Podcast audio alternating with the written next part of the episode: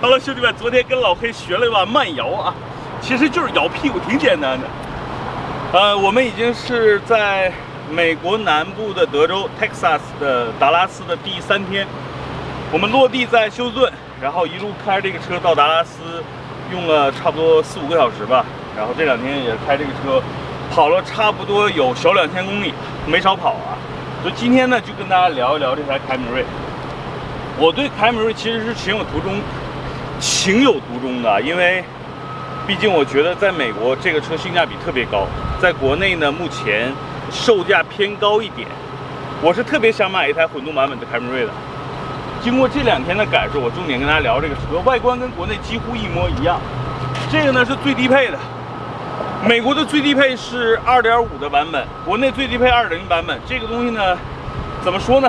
毕竟2.0这个排量只有在中国有，基本上整个丰田在美国2.0的这个发动机基本没了啊。所以2.5的最低配的这个车，这两天对于我们来说就够用。从外观上来说，这一代凯美瑞是我觉得历代凯美瑞最好看的，确实是。就是整个前脸，咱们可以过来看啊。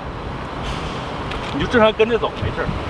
你看啊，整个的前脸其实跟上一代的雷克萨斯的 ES 非常非常接近了，所以整个这代凯美瑞，你说它是一个全新的换代吗？是的，但是它的整个颜值其实我觉得有点像参照了上一代的整个雷克萨斯的 ES 那个这种设计，所以我觉得挺好，对吧？无怪乎对吧？把牛头杯换成个 L，那不就变成原来的 ES 了吗？全新的 TNGA 平台，这些我觉得不需要多说。总之来说就是好看了，运动了，呃，基本上让很多人可以忘掉锐志了，对吧？然后整个车的这个配置，我觉得就是一聊到美国最低配的这个车，我就特别想拍大腿，你知道吗？就这两天让我体验下来最最坑的就是国内的丰田凯美瑞的配置给的太低了。那美国最低配凯美瑞，你看有什么啊？灯虽然不是 LED，但是是氙灯，非常非常的亮，在晚上的照明度没问题。第二个，哎哎哎，整个这个车是有 ACC 自自适应巡航的，没错，最低配就有标配。第三，倒车影像是标配，国内最低配是没有的，对吧？然后咱们。呃，一会儿呢，再具具体给大家聊一聊这个车在里边行驶过程中哪些配置是国内没有的。总之，这个车看似廉价，对吧？这个车在美国只要现在优惠完，好像一万八千刀最低配就这款，没有天窗，织布座椅，然后钥匙是没有无钥匙启动，是拧的。但是刚才说了，标配的有，对吧？氙气的大灯。然后呢，有 ACC 的自自适应巡航，还有并线辅助，倒车影像是是美国法律要求的，必须的。所以整个这个车看似低配，但实际上对比国内的要高很多了。啊，一万八千刀。说说这个价格，这个车其实标配价就起步价应该是在两万二左右，优惠非常大，而且丰田现在有免息的金融政策。昨天晚上我和。达拉斯当地的一个车商聊天他就现在不敢收二手凯美瑞，为什么？他说，二手凯美瑞大概准新车现在的价格应该是在一万五到一万六，新车一万八，真的不敢收。他说现在丰田在美国卖车跟疯了一样，啊，就是疯狂的优惠，然后零息的这种金融政策，让很多竞争对手，福特呀、雪佛兰啊，真的很抓狂。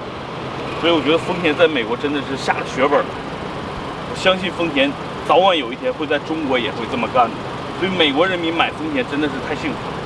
跟大家做说个对比就明显了，现在思域啊，在美国销量也比较好的思域的售价是一万六到一万八，就几乎啊，就相当于跨了一个级别，对吧？那思域是 A 级车，这是个 B 级车，思域的价格目前跟凯美瑞是差不多的，所以可见凯美瑞目前在美国的性价比真的是牛逼。OK。这个车你看啊，咱们这外观说完，其实跟国内没什么区别，内饰呢也没都一样。一会儿咱们坐到车里聊。后备箱，你看我们现在整个啊，哎，给大家看一下我们这两天的行李。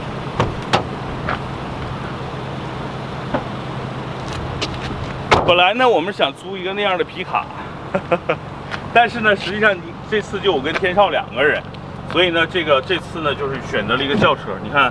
后边呢是两大件他的行李，两个大箱子，然后我的摄摄像器材。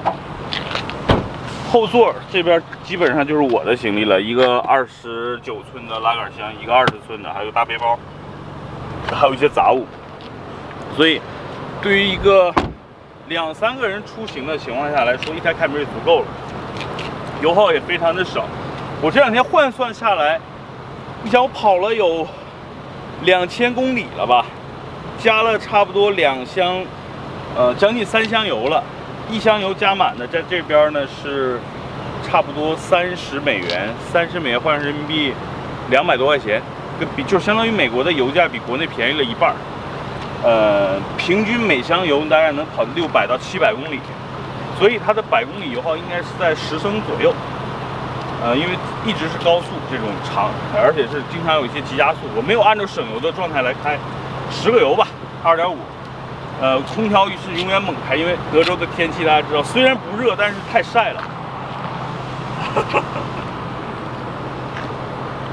对吧？所以呢，基本上就是这个状况。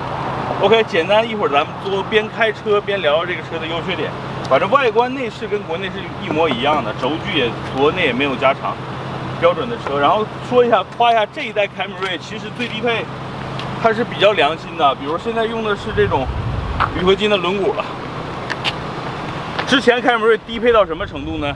就有点像飞度一样，用的是那种钢轮毂，然后往外边放了一个铝合金颜色的塑料壳。但现在比较良心啊，已经全部是铝合金的轮毂。然后让车商也特别意外的就是，现在这一代凯美瑞的主动安全加的非常猛。所以这次凯美瑞在整个北美的安全碰撞测试里边啊，在轿车里边它仅次于沃尔沃 S90，排名第二，牛逼！出发吧，先生！天气太好了。